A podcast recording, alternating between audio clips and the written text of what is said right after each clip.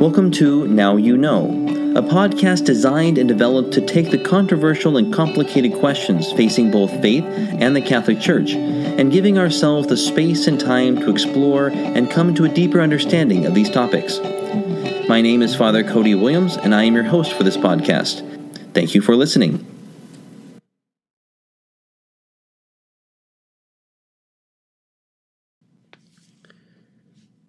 Is there objective morality? Why then, 'tis none to you, for there is nothing either good or bad, but thinking makes it so, said Hamlet in the middle of Act 2. Now, this particular quote should make us pause for a moment, because a mere act later, Hamlet has his famous soliloquy, To be or not to be, in which he is wrestling with a very important question Should I commit suicide and end all of this, or is there something better to which I should keep my life? This particular connection of phrases from the play Hamlet is what I use to characterize our modern society and set a tone for this particular question. Do we not still struggle with the same issue Hamlet did? Is morality just simply a product of my imagination or a product of society? Or is there something bigger that is, is calling us towards, to which Hamlet would then reflect? Should I, can I kill myself? What can I do? These questions plague our society in many ways as we wrestle with the implications of one particular morality versus another, or one person saying something right and another saying it is wrong. These issues are at the core of this particular question. Is there objective morality? To begin with, I want to address the first question of this particular topic, which is what is morality? This is a very important question, and one that is not well understood throughout most of the literature, in that we can look at it a couple different ways. Some people see morality as something of itself.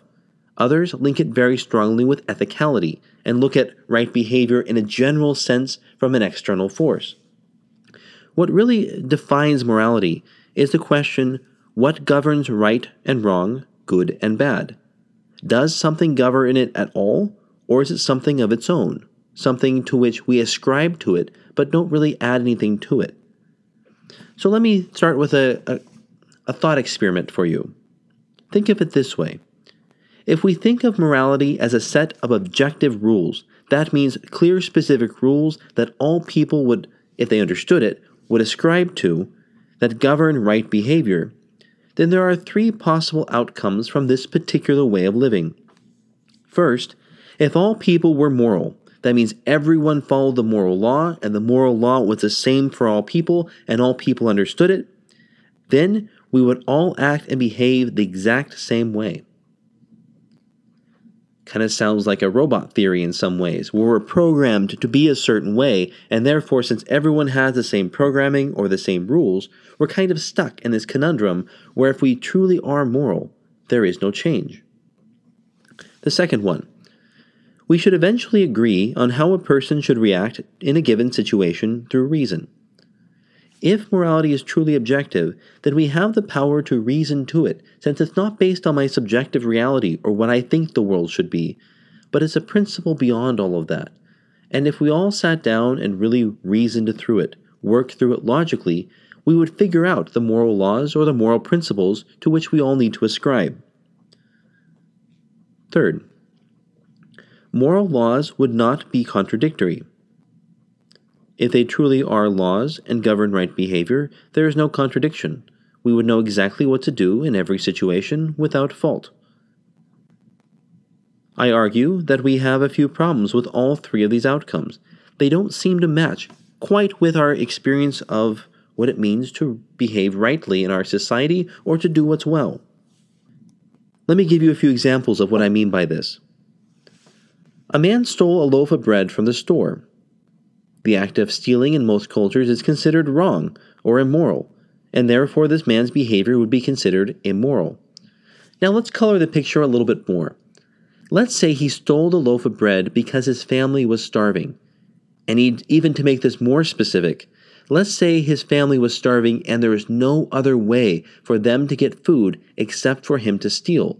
So that he has two options either steal the loaf of bread, which is immoral, or let his family die, which, if you're thinking in the line of he has an obligation to provide for his family, would also be considered immoral. We're left in a situation in which two actions are both immoral and neither of them can be done without the other one being the consequence of it. He's stuck in a conundrum. Let me try another thought experiment with you, another scenario. A woman is a cashier at a grocery store. The rules for this particular grocery store indicate that she is supposed to be pleasant and kind to the people who come. On this particular day, she is not feeling very well, so her kind, pleasant demeanor that normally shows wonderfully in her work is much diminished. Is this immoral? These are very important questions for us to ponder. And as we begin to ponder them, I want to make a division between some things as we go a little bit further that kind of colors the experience of human human behavior in general. So, on one level, we have morality, which is really the topic of this conversation. Morality, as I'm going to define it for this, as we try and strive for is there objective morality or is it purely subjective? I'm defining morality as a set of laws that govern all people's times, places, circumstances, and cultures. This means that all people, if they figured out what the moral law would be, would be bound to follow it. These laws would not be contradictory, but they would be set and confirmed. This is the way to act in society. Underneath the idea of morality, I'm going to add the topic of ethicality. Ethicality is different than morality in that it is not based on moral principles or laws that govern all people's times and places. Instead, ethicality is focused primarily on a situation or a set of circumstances in which a person is bound by external laws, something given by another person, and then bound to follow. Don't worry if this is complicated. Give me one moment to explain the next level, and then we can move forward with some examples. Final level is called appropriateness. It is for those circumstances in which it just doesn't fit the other two. The moral law is not broken, or there's no moral law that seems to govern this. There's no external rules to which the person is bound to follow, but yet it just seems weird. This isn't what is normal behavior in this circumstance. And we have another way to describe it called appropriateness. So let's bring these three into some examples to help guide your attention as to why I am picking to differentiate morality in this way, and then we'll kind of come back around. Let's take the situation of the woman who is a cashier at the grocery store. Let's say the woman decides that she is going to have a lengthy conversation with every person who comes in her line. Does her job description say, please don't have conversations with the employee or the customers? Absolutely not. Conversely, if she's going to be kind and courteous and meet the needs of these people, she's going to have to start some sort of conversation. But in this particular situation, she is deciding to have lengthy conversations. And as this conversation ensues, the people who are further in line get more and more irritated. They don't want that conversation, they want to get through the line. The external rules that govern her job do not indicate that this is wrong. This would actually be considered somewhat appropriate. But because of the length of the conversation and how it's affecting the other people, in this particular situation, this is considered inappropriate behavior. It doesn't match the circumstances. If we go up one level and now use that as an understanding to help us understand ethicality, ethicality would then be those external rules that apply to the person and tell them how to behave in a certain circumstance. So, in this particular situation, the woman, who is a cashier, who has laws governing how that particular store wants to operate, namely, that they want to encourage kind, courteous behavior and really respect the customers that come through. That particular day, she is feeling down and doesn't feel that, like she has the energy to fulfill that particular part of her job description. Therefore, she is going against the normal behavior set by the company, which is now an unethical situation. Yes, I get it. She, it's hard for her. We get it. We move on. But nevertheless, to describe the situation and the behavior of this woman, we have to look at what's grounding her behavior, and that is the ethical rules set by that company. Now, if we go up one level further to morality, this idea that there are principles, laws that govern everything for every person, time, place, and circumstance, does that apply in her situation? Does her not feeling the energy to be positive and outgoing and kind and courteous to the customers that come, is that a product of moral law? I argue no. That's a product of that particular store. Another store down the street could decide, we don't care about that, get the customers through as fast as you can, and make sure to sell as many products as you can. Therefore, the idea of being kind and courteous to a person as a cashier does not apply in all situations. Therefore, it would not be a moral law. Going back to the example of the man stealing bread, in a, in a level of appropriateness, I don't know if it really applies in this case. Is it appropriate to steal? No, it's never really appropriate to take someone else's stuff. We have a, a concept in our society that it's not free for everyone. We just take what we need but more of this is property, and therefore the appropriate ways of following laws in this particular society is that is not yours, don't take it. So, first of all, it's inappropriate. On an ethical level, should he be stealing? Well, he's locked in a number of conundrums. On an ethical level, he has to provide for his family. Those are the external laws given by society. If you have a family, you are in charge of them. Otherwise, they'll be taken from you. So he has that obligation to follow his fa- to take care of his family, and that's not being followed for whatever reason. The law that governs the rest of it would be stealing. Can he steal? Or is the law governing the protection of his family more important? We don't know. And this is where things get really dicey. And that's why this question is so very important. When we look at morality, and especially objectivity of morality, these three things color things in such a way where, if there are moral principles out there, moral laws, which govern every time, place, person, circumstances, they cannot be broken unless we become immoral. Now, conversely, if morality becomes subjective, it's based on my perception of things, or the culture's perception of things, the laws we set, and there are no objective moral laws, then we can collapse morality and, subje- and ethicality to one concept, and basically would say all morality is based on the external laws given by some other source, society, government, people, company, whatever, that then I am bound to follow. Okay. I'll give you a moment to digest that before we go even further. So, then the next big thing we have to wrestle with is what do we mean by moral good or moral bad? What is good and bad? It's a very tricky and important question, and one that's gotten a lot of attention, but also one that we don't have a lot of answers for. So let me start with some ideas and concepts, and we'll kind of go through examples to give us a sense of what is meant by good, bad, right, and wrong.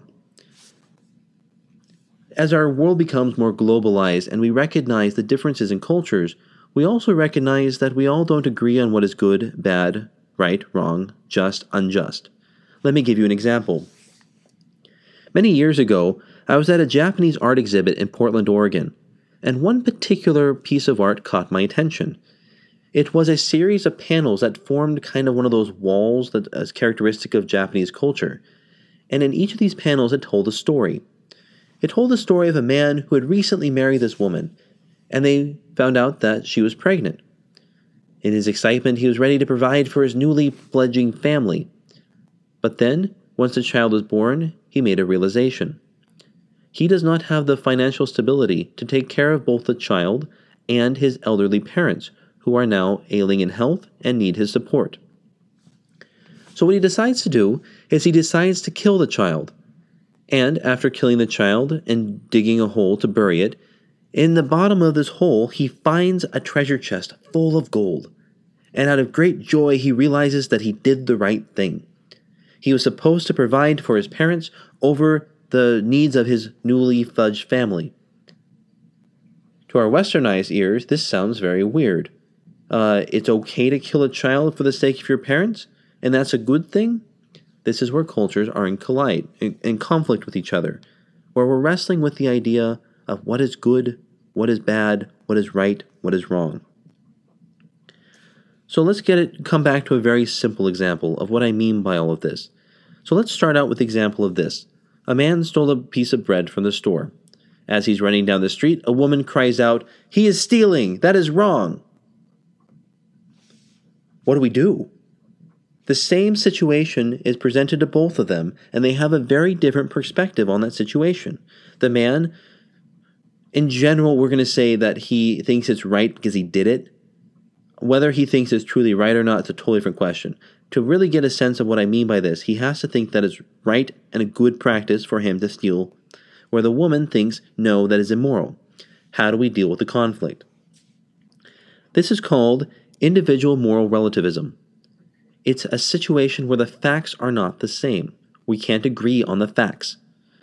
The fact of is stealing right or is stealing wrong, or is this stealing, is the central core of that particular problem. So we have two options with this. We can either say it's completely subjective and is based on those two persons' interpretations, therefore, whatever they decide is the way we go, and both go home happy, realizing, yay, we've talked about this and we agreed to that we are both just different wait a minute, does that really work? Can we really get to a point where two people who are in complete disagreement with each other would agree to disagree and walk away from a situation where morality is the action? Think of it this way. This is uh, broadening it quite extremely, but in Nazi Germany, we had the situation where the Nazis felt that the Jews should be exterminated, where the Western world, the other countries, felt that the Jews should be kept alive. How do we resolve that conflict? That is the ultimate question. If both of those people, the man who stole the, the stuff from the store and the woman who called out that that's a wrong action, were to sit down and have, have a conversation, if they were to be able to make a conclusion that one action or the other is moral versus the other one being immoral, would that imply that by reason alone we could reach some greater conclusion than we could before? If it is possible for these two people to sit down and have a conversation where they agree at the end that one action is right over the other, haven't we reached a conclusion? What is the basis for that? How do we understand the core value that something here is different? Something here is guiding the people to a better action or more good. Let's advance it a little further. So, we can as our com- uh, world gets more globalized, we get into the situation where cultures start to meet each other and moral ideas come in conflict. For example, there's a, a tribe in Africa who believes that a girl needs to have sex with a the tribal elder before she can be married. Otherwise, she's a disgrace to the tribe. To our Western ears, this is just unfathomable. Isn't this child sexual abuse? Those are two fundamentally different ideas of what is going on, or different ideas on how people should behave in a society. How do we deal with this conflict? This is called cultural relativism. And what it means is that the two cultures don't agree on the facts of the situation, much like the individual moral relativism of a moment ago. How do we resolve this? Can we sit down, just like the other situation, and have a reasonable argument, um, discussion and eventually come to a conclusion? If we come to a conclusion, is that conclusion more true or less true? Does that mean there's a better action and a less good action? If there's a better action, does that mean there's something more good that we should be striving for? This leads us to the next big topic. What do we mean by good, bad, right, and wrong? So, really, what's at the core of this particular question is is there an objective good or is it truly subjective good? I was listening to a, a commentator on this topic a moment ago who postulated this that in the, the topic of morality, good and bad are simply defined by what the culture thinks of as good or bad. The word good itself has no reference of its own to something external, something of its own, something that's real, exists out there. Instead, it's really a concept we use to describe something so we know what we're talking about. It's a linguistic thing. Is this really the case? What if we define good in this way? Good is that which unifies and brings to wholeness. Okay, there's examples of this.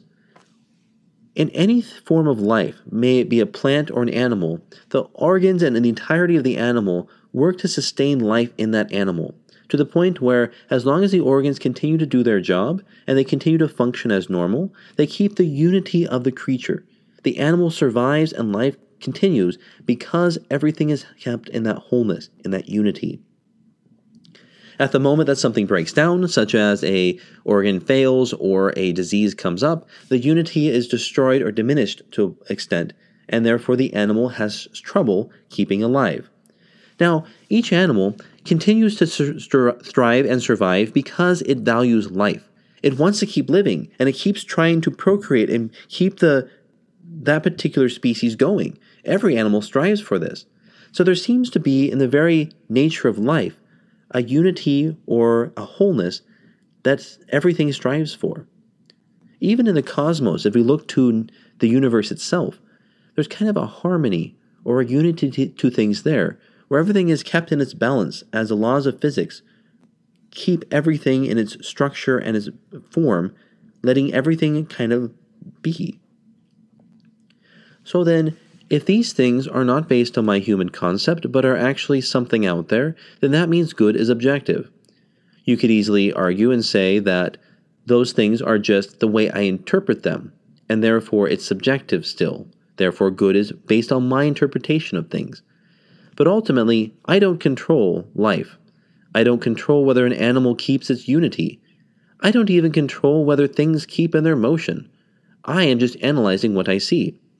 Therefore, I am calling what I see something to which I can refer to with others. There seems to be a unity to all things. Things tend towards a wholeness, things tend towards the good. In that way, good is not just my perspective on things, but it's now a concrete reality. I can't point to it as though good is walking down the street and I say, look, there is good to which I'm referring. But good is a way of describing the, con- the, the reality to which I'm experiencing just like bad would be the opposite. Bad is that which tends toward discord or disharmony, and therefore when things start to break down, or things start to break from that unity, or cause dissension, this is where I would see the bad. If we take this concept of good and bad and apply it back to our concept of morality, it gives us this that morality now is any particular law or set of laws that govern what it means to be good, what it means to strive for unity and wholeness, Therefore, anything that is moral would strive for that good, and anything that is immoral would go against it towards the bad. Therefore, we can reason up to moral principles, moral laws, just by stating this. Does it lead me to good, and does it lead our society to good? And is the good the greater good or just a lesser good? And if it leads to the greatest good of full unity and wholeness, therefore this would be a moral law. That's nice and all, but it's far more complicated than that. And this is why it's so complicated. Because although that's nice, we need a way to talk about it in the same way so that we are talking about the same basic foundation for morality. And therefore, I want to bridge off into a tangent for a moment and talk about ways that we have, as a, as a society, tried to find a grounding for morality, tried to find some sure foundation from which we can build up to moral laws, or address whether there can be moral laws. Some of these, which span the entirety of human existence in some level, are important to play with, some of them will not be very helpful to us. The first one I want to mention is called Nicomachean Ethics. It was developed by the Greeks in the uh, first two centuries of the uh, before the Common Era. The main notable ones are Aristotle and then Socrates Plato. Nicomachean Ethics is based on the idea of virtue. Now, a virtue is the good that falls between two extremes. Let me give you an example. The virtue of courage falls between, between the two extremes of timidity and foolhardy. For example, if I am a soldier going to fight a war, and I realize that I'm the only one fighting against a thousand people, and I go, yes, let's do this, let's fight the war, I got this. Uh, no, you will not win. There's a thousand of you, them, and one of you. This is considered foolhardy and not virtuous. Conversely, if I'm a soldier and I've been training and working up to this and really striving to be a good soldier and be ready for battle, and with my 10,000 soldiers with me, we're going to invade a soldier of a troop of 100, and I go, oh no, I don't think I can do this. They're going to outnumber me. They're far stronger than I am. excuse me, 10,000 versus 100. That's a ratio of 1 to 100. You're doing fine. This is called timidity. The middle extreme would be if I'm a soldier who's trained well and I'm ready for battle, and with my 10,000 soldiers with me, I'm going to march against a 1,000. We've calculated it well, we are ready, and I go and charge into battle. That would be a courageous action. It falls between the two extremes. That being said, virtue is always based on the situation and the person. It's weird to think that with virtuous behavior, we can't really call out whether someone is virtuous because it depends on that person. If we know them really, really well, maybe we could get close to it. But ultimately, virtuous behavior is grounded on that person and how they address the circumstances and the situation they are in. It really falls more into the realm of ethicality than morality, since there's no real laws that govern it. There's just this happy medium that we're all trying to reach as we reach wholeness and as we reach the fullness of who we are. That's the goal of virtue ethics. Ultimately, I don't think this gives us a grounding to talk about morality and especially objective morality, since it really doesn't have any objective side to it at all. It's purely subjective. The second, the second philosophical idea that I want to run by you is this one. It's called utilitarianism. It was created in the 20th century by two philosophers by the name of Jeremy Bentham and John Stuart Mills. The system is very simple. It goes like this We have a situation, we're trying to decide whether it's moral.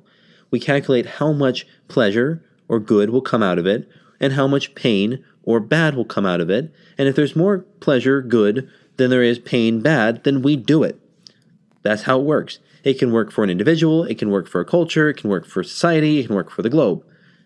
That's all we do. Utilitarian calculus, measuring out the good to the bad, the pleasure to the pain. The difficulty is, it can move and shift as it wants.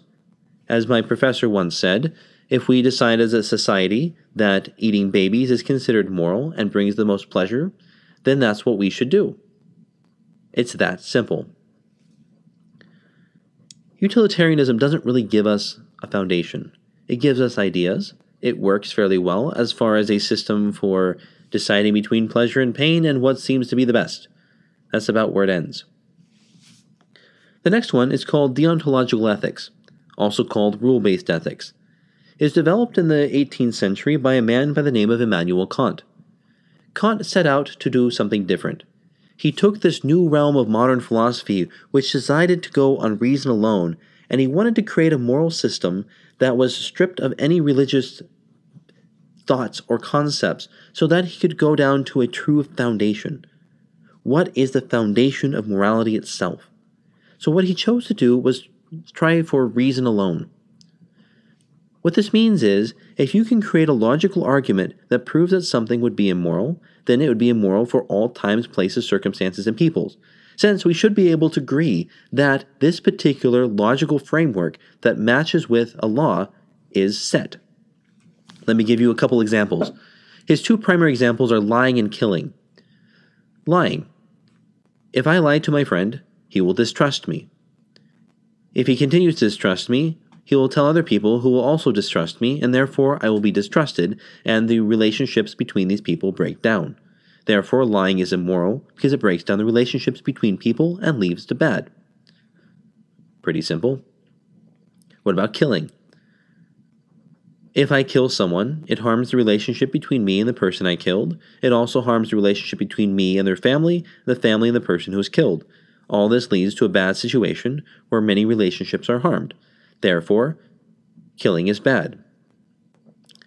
This is where things get complicated. One of the prime ways in which people have tried to refute his logic or show some of the difficulties in it are this. Let's say I'm hiding Jews and the Nazi troops come to my door and say, Are you hiding Jews in your basement? And I say, No, I have just lied. I cannot do that. That is immoral. I would have to tell them, Yes, they are in the basement. But then they'll go and kill the Jews. Was that good or was that bad? According to Kant, you cannot lie. Therefore, that was a bad action to lie to the Nazis. This is where the rub happens. What do we do in these situations? The one advantage to it is that this particular system of looking at reason alone starts to get us out of this subjective mindset, in that the, the logic that leads to that conclusion can be verified by any time, culture, people, and place. It's not bound by my subjective view or my particular time period, but is broader than that. And it starts to let us get to the idea that maybe there is something out there that is more objective, and maybe there's a way we can get to it. The last system I want to talk about is not really a system, it's legal codes. A lot of legal codes give us laws and stuff that we must follow, such as the Constitution of the United States, which then governs right behavior in the United States or the rights of the people, what they are allowed to do. As long as this Constitution remains firm, we have a foundation from which the laws are based, and we have a way to differentiate whether a law is just or unjust, or right for the people or wrong for the people. As long as it holds, we're good.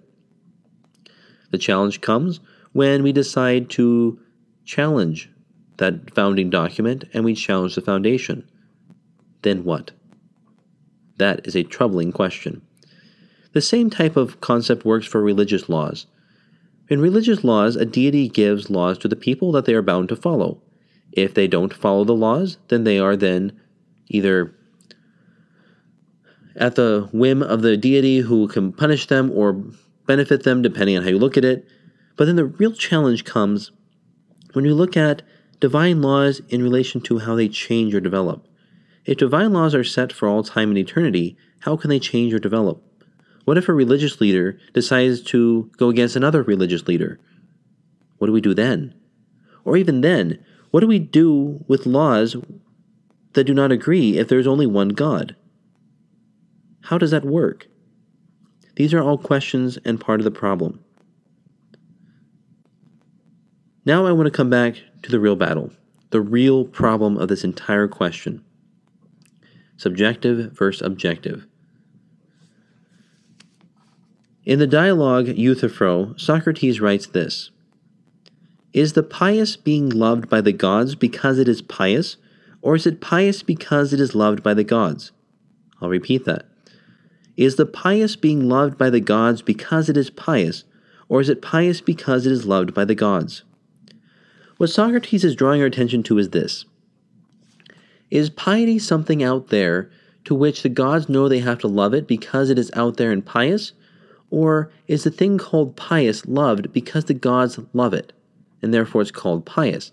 Therefore, is piety something objective, a reality out there to which the gods then love? Or is it subjective? It's based on their opinion of things and their outlook to which they love it because they have chosen to make it loved. This is the challenge of objectivity versus subjectivity.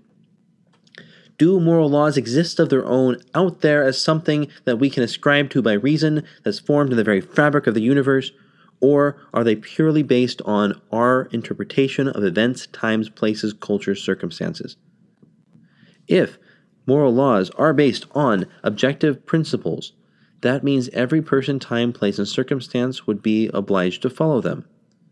If, however, they are purely subjective, we now are in a situation where we will constantly be changing our moral framework or what happens when they come in to challenge one another, such as different cultures. Which is why this question is so important. As kind of summarizing some of these points and bringing it back to its core, I want to look at the importance of the good.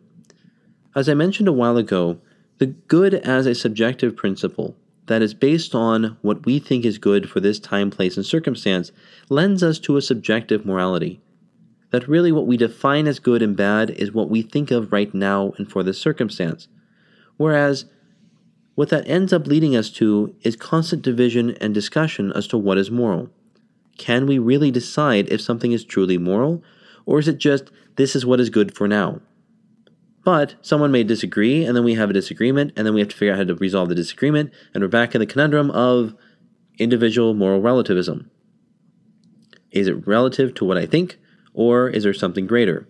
Now, if good is something out there, if good is either an intrinsic principle to the universe, not a thing of itself, but a principle that guides all things on earth, that what it does is it unifies and brings wholeness to all things, either life or not living, and then it also has a directionality to it that everything tends to a unity at one point in time, kind of like the Big Bang was a unity. If everything tends towards that unity, we can also address whether things help towards that unity or hinder it, as long as that good remains objective. As long as we can say, yes, there's clearly a striving of all things towards that unity. Now we have both reason and a principle to go off of. The principle is if it's good, then it means it tends towards unity and it tends towards wholeness. Therefore, I can use reason to guide me to recognize whether that thing is actually leading to the good or leading away from it towards the bad, whether it's leading to wholeness or leading away from it. We can be wrong, which is where the discussion comes in. Is this more or less towards the good, or do we need to reevaluate this claim? Which is where we have a discussion and we can reach a conclusion. That's the joy of an objective good. We actually can reach a conclusion. There is something out there that relates to that good. It's not just me anymore. Us discussing and ruminating and deciding what the conclusion should be is striving for that good.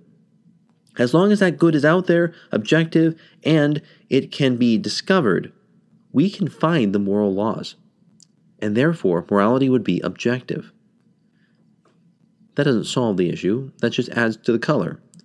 Now, if morality is out there and something we can discover, that means we have laws and principles we are bound to obey. But I don't want to leave a point I started a while ago. Even if we found the moral laws that govern all time, circumstances, places, it doesn't fit the full human existence, the full experience of what it means to be human now. There are things that the laws will give us and prescribe to us, and there are things that they won't. That's where, if um, morality is objective, we can find the moral laws, they are governing all things. There's also an ethicality. There are laws that are external to us that are situational, and there's also appropriateness. Those two then color the whole realm of morality that then leave us with this situation in which we are allowed to live out our humanity and strive for good and constantly work at it as a process, not as a set of laws or rules to which we become robots and we just do what we are programmed to do. Instead, we are now constantly reflecting. We're constantly working to find the good and to find what brings us to unity and wholeness. If morality is objective, and I argue that it is, we can achieve wholeness and unity by striving for what is good and striving for what brings us to that unity and wholeness. And it's both collective and individual and brings us to a whole new way of living that opens up the whole human possibility to something wonderful and massive. We strive to become whole.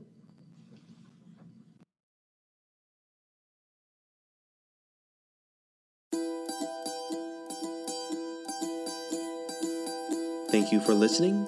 If you have any questions or requests for topics, please email me at cwilliams at ctkmsla.org.